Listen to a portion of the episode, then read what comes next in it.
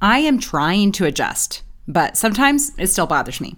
The whole feeling of being the third wheel or fifth wheel or whatever odd number.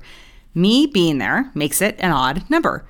I suppose fifth is better than third. To be the third wheel means there are two women and the poor husband doesn't get any company. At least if I'm the fifth wheel, there's already two men, so I can just chime in with the women in their conversation. It is odd, more than just an odd number. For some reason, I feel odd. I guess it's the whole environment of couples, and then there I am. Do you know what else has become harder? Having company for dinner. What couple wants to come over for dinner? The poor husband has to engage in conversation with two women or the children.